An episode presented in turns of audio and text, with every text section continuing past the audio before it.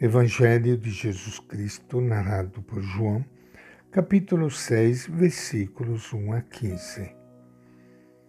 Naquele tempo, Jesus foi para o outro lado do mar da Galileia, também chamado Tiberíades.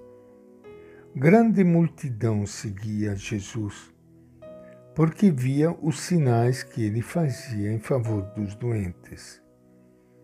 Jesus subiu a montanha e aí sentou-se com seus discípulos. Estava próxima a Páscoa, a festa dos judeus.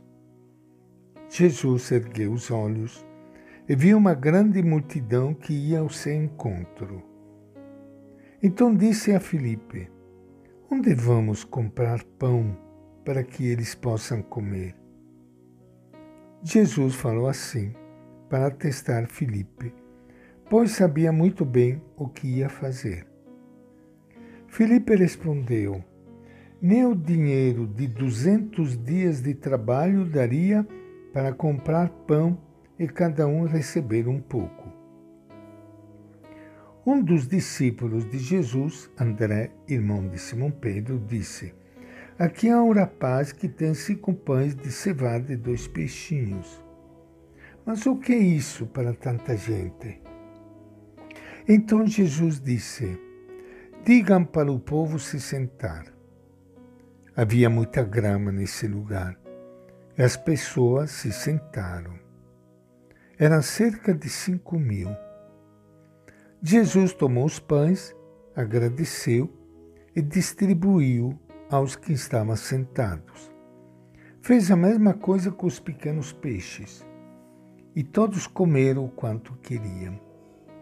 Quando ficaram satisfeitos, Jesus disse aos discípulos: Recolhe os pedaços que sobraram para que nada se desperdice.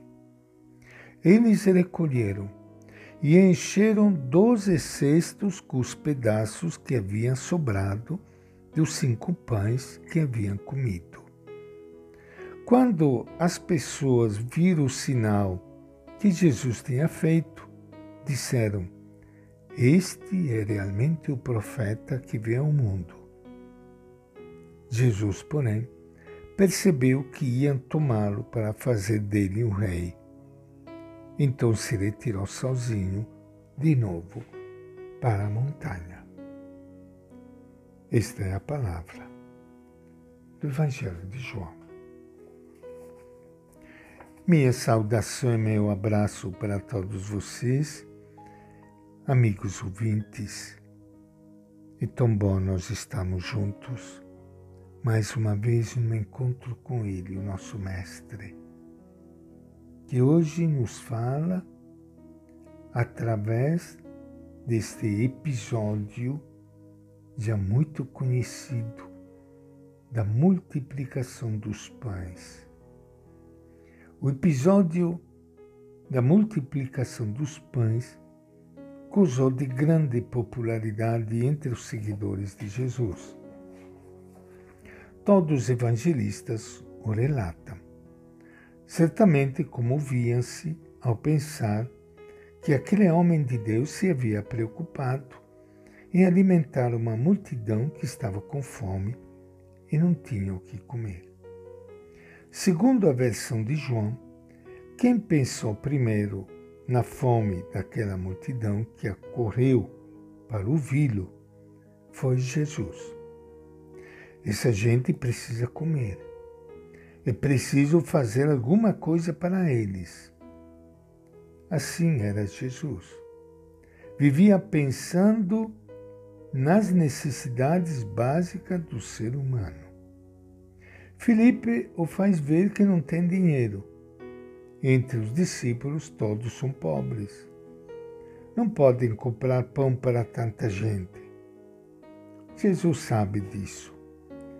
Os que têm dinheiro não resolverão o problema da fome no mundo. E precisam algo mais do que dinheiro. Jesus vai ajudá-los a vislumbrar um caminho diferente. Antes de tudo, é necessário que ninguém reserve o que é seu para si mesmo se há outros que passam fome. Seus discípulos terão de aprender e pôr à disposição dos famintos o que tenham, mesmo que seja apenas cinco pães e dois peixes. A atitude de Jesus é a mais simples e humana que podemos imaginar. Mas quem nos ensinará a compartilhar se nós só sabemos acumular? Quem vai libertar-nos de nossa indiferença diante dos que morrem de fome? Será que existe algo que pode fazer-nos mais humanos? Será que um dia acontecerá esse milagre da verdadeira solidariedade entre todos? Jesus pensa em Deus. Não é possível crer nele como Pai de todos e viver deixando seus filhos e filhas morrer de fome. Por isso, ele toma os alimentos que foram recolhidos no grupo, levanta os olhos ao céu e pronuncia a ação de graças.